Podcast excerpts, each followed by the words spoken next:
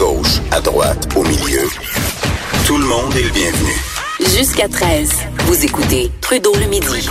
Cube Radio. François-David de Bernier est avec nous comme à tous les vendredis pour parler de l'actualité judiciaire. Maître Bernier, bonjour. Bonjour, Jonathan. François David, euh, avant de commencer avec nos sujets, je suis curieux de, de, de t'entendre. Euh, bon, je viens de parler avec M. Ben Abdallah, puis bon, je vais poser la question est-ce que vous souhaitez que euh, la terrible tragédie qui s'est passée en Nouvelle-Zélande puisse influencer l'analyse qui sera faite dans l'appel du jugement de, de, de, la sentence, pardon, euh, d'Alexandre Bissonnette. Est-ce qu'un juge peut peut être influencé par par par de l'actualité, par des événements comme ça? Euh, non, pas influencé. Ben, c'est sûr que s'il y a une preuve directe que, que quelqu'un s'est inspiré euh, du crime euh, commis, mais ça peut entrer peut-être dans les circonstances aggravantes. On, se rappelle au quand il a rendu sa décision, le juge parce qu'il l'a déjà rendu. Donc, cet événement-là, c'est sûr que ne joue, pas dans la balance. Par contre, on se rappelle, il faisait vraiment le détail des circonstances atténuantes. Bon, atténuant, il s'est fait intimider toute sa vie, il avait un profil, puis tout ça. Ensuite de ça, aggravant, aggravant, ben le, le, le, le geste euh, est dégueulasse, la, la cruauté, la, tout, tout ça était dans l'aggravant. Donc, c'est sûr s'il y a une preuve que quelqu'un, parce que là, j'ai pas suivi en détail, mais je sais qu'il y avait euh, son nom décrit sur une arme, là, c'est ça? Oui, oui, oui, bon, okay. bon, là, là, que ça influence, puis euh, peut-être ça pourrait être dans les circonstances aggravantes. Mais là, maintenant, à l'étape ouais. qu'on est, on est à l'étape de l'appel. Là, il n'y a pas de nouvelle preuve ou quoi que ce soit. On regarde plus l'analyse la, de, la, de, la, décision du juge Dans le fond, c'est le procès du juge de première instance. Y a-tu fait ça comme faux ou pas? Là? Mais on n'amène pas de nouvelles choses là, dans, dans Est-ce que ça va être long, ça, d'ailleurs, François, est a, François David? Est-ce qu'on a une idée des délais? Ben, cette question-là en juridique, c'est tout le temps oui. Oui. Est-ce que ça va être long? Oui. Est-ce que ça va prendre du temps? Oui, c'est sûr. Mais euh, la Cour d'appel, on n'a pas d'idée exacte des délais. Euh, mais tu sais, c'est minimum une année. Euh, Est-ce que c'est sûr que des fois, ça, c'est un dossier qui est très important.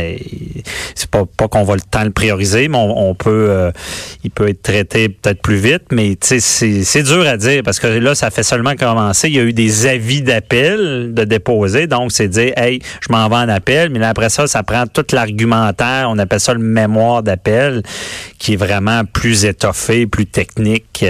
Et on le sait, à la cour d'appel, euh, c'est comme je dis, c'est pas la cour euh, supérieure là, est-ce que c'est un procès. C'est vraiment, c'est des juges. On, on, est devant des juges. Des fois, il y a des causes qu'on on a pris euh, deux, un mois à, plaider ou à, à, monter, puis ça a pris du temps, puis ça dure 20 minutes en cours d'appel parce que il, rend, il casse le jugement. Tu sais, c'est le mot casser, hein, c'est ça. La, c'est ouais. qu'en France, c'est la cour de cassation. Là, c'est, c'est il casse des jugements ou euh, il renvoie à procès ou il modifie. Euh, tu sais, ils ont pas mal de pouvoir à la cour d'appel et euh, c'est ça. Comme je dis euh, ça va prendre un certain temps. Puis on le sait par après, ben ça ira probablement à la Cour suprême. Donc, on peut penser des fois des dossiers vont prendre quasiment sept ans à se rendre à la Cour suprême. Là. Fait que c'est pas fini. Moi, c'était peut-être un, un, des motifs que je voyais de, de Bissonnette. Je me disais, il ira peut-être pas en appel pour ça, parce que tu sais, on sait qu'on a suivi le procès qu'il pensait beaucoup à sa famille, puis euh, ça l'importait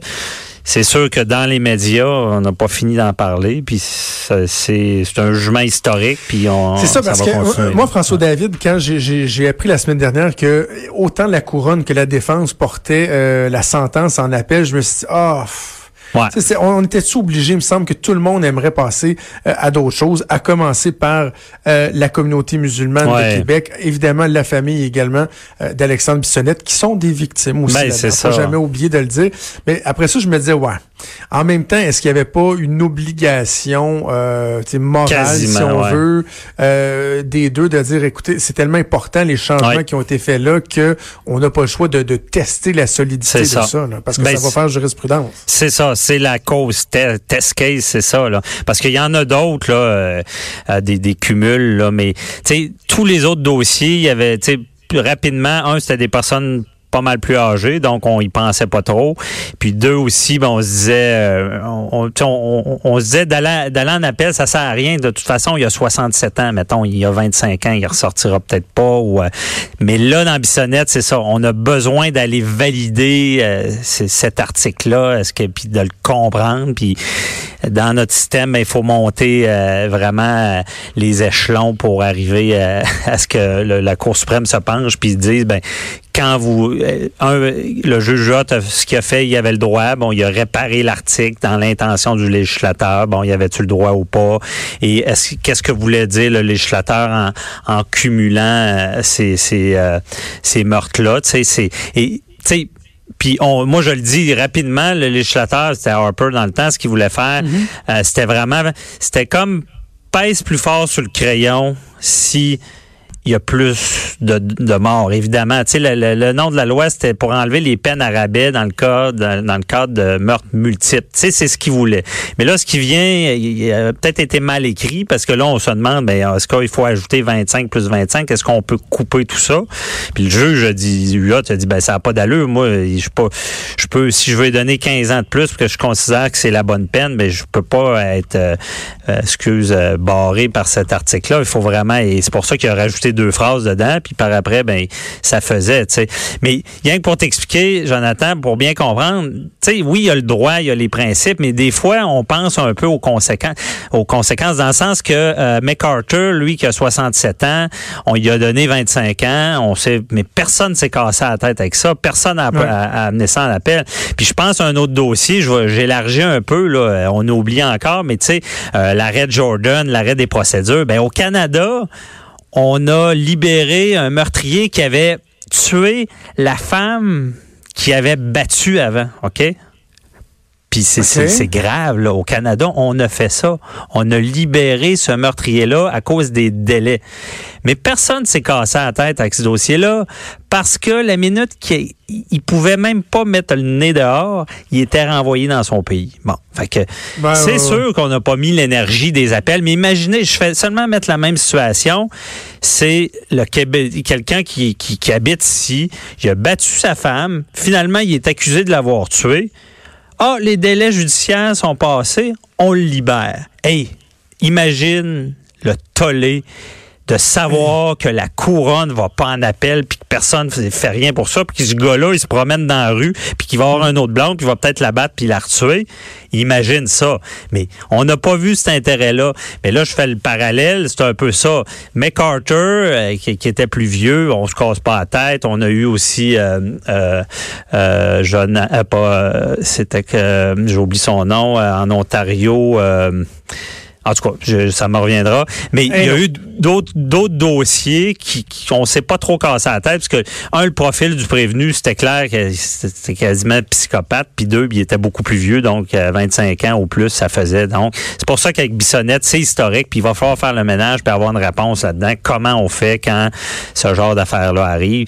Puis excuse, je parle beaucoup là, mais de voir ce qui s'est passé en Nouvelle-Zélande, puis que c'est ça le fléau de ces meurtres-là multiples de haine, c'est l'influence. Et Bissonnette, c'était ça aussi. Il était influencé par d'autres. C'est qu'il y en a un qui le fait, l'autre est inspiré, puis ça continue. Et d'où ça ramène toujours de dire, on, les traite comme quasiment comme des vedettes en, nommant leur nom. Tu sais, il y a, peut-être du travail à faire de plus nommer leur nom, de plus, je, je sais pas quoi faire. J'en parlais tantôt, le, le mouvement de non-notoriété. Ah, de, pas nommer le, le, le, nom de ces gens-là, effectivement, mm-hmm. parce que malheureusement, ils deviennent, euh, ils deviennent des vedettes. Et avant de te laisser, je veux t'entendre sur un article qui m'a, qui m'a frappé ce matin. C'est euh, concernant euh, un, un, une démarche en cours qui a été entreprise par des militants anti-avortement. Eux, ils demandent à la Cour supérieure d'invalider une loi québécoise qui interdit les manifestations dans un périmètre de 50 mètres autour des cliniques d'avortement. Ça fait pas longtemps que c'est en vigueur. C'est en 2016, Gaétan Barrette qui avait dit là, là, franchement, d'aller mettre des pancartes dans le nez euh, des femmes qui, qui s'en vont se faire euh, avorter pour euh, des raisons qui leur appartiennent, même si des fois on dit, mm-hmm. ah ouais, tu sais, mm-hmm. telle, telle raison. Bref, et là, eux, ils plaident la liberté d'expression, qu'ils ont droit de, de, de, de, manifester et tout. Comment, comment tu vois ça? Ils ont-tu des chances de, de, de, de gagner? Est-ce que vraiment la liberté d'expression peut avoir le dessus sur une certaine liberté de, de, de conscience, de, de, de, le, le, le, le, privacy en anglais, là, de, de, de, pouvoir agir comme bon nous semble sans se faire achaler. Oui, ben, bien dit. Euh, ben, théoriquement, on pourrait penser que oui, parce qu'on dit que, euh, un, le droit de manifester, le droit à, la grève, tout ça, les tribunaux ont dit que c'est la liberté d'expression, puis que c'est protégé par la charte. Oui. Mais on se rappelle d'une fameuse phrase que je dis souvent, les droits des uns s'arrêtent ou ceux des autres commencent. Et dans la charte, heureusement, on dira ce qu'on veut, il y a une genre de hiérarchie des droits aussi à un moment donné. Puis ça, c'est protégé parce qu'on avait par l'article 1. L'article 1, c'est comme une permission d'enfreindre la charte, dans le sens, puis là, c'est dit, l'article 1, dans une société libre et démocratique qu'il faut gérer, ben, des fois, on peut brimer les droits des uns pour faire valoir des principes plus grands. C'est un peu ça que ça dit en vulgarisant tout ça.